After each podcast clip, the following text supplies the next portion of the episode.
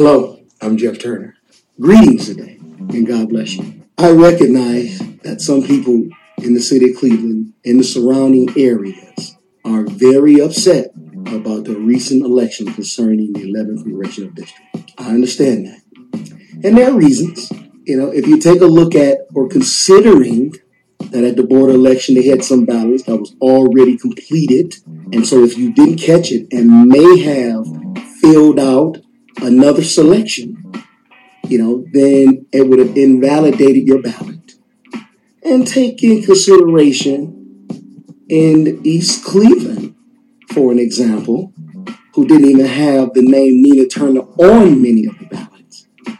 And so if you're concerned about some impropriety, I could understand why it would appear that, you know, something was wrong, you know, about this election. And that's probably why you feel the way you feel, as if something was taken from you. And I understand.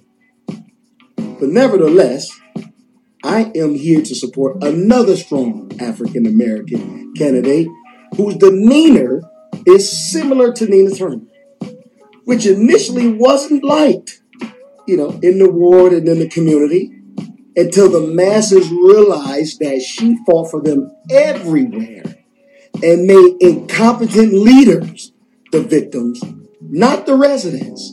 Because we should not be victimized by the people we elect. That's why I'm supporting Kimberly F. Brown, who has the best record of achievements that I've ever seen for someone ever running in this war for council.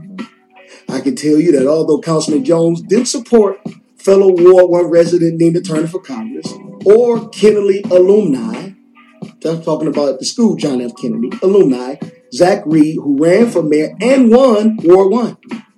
Nina Turner supported his wife, Tanya Jones, when she ran for judge because you stand with the person in your ward if you don't stand with no one else, if the person is right.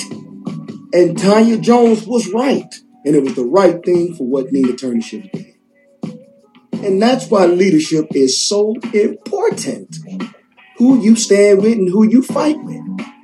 A person like Kim Brown, she will fight for something, and that is something we need in these times where we lost so much.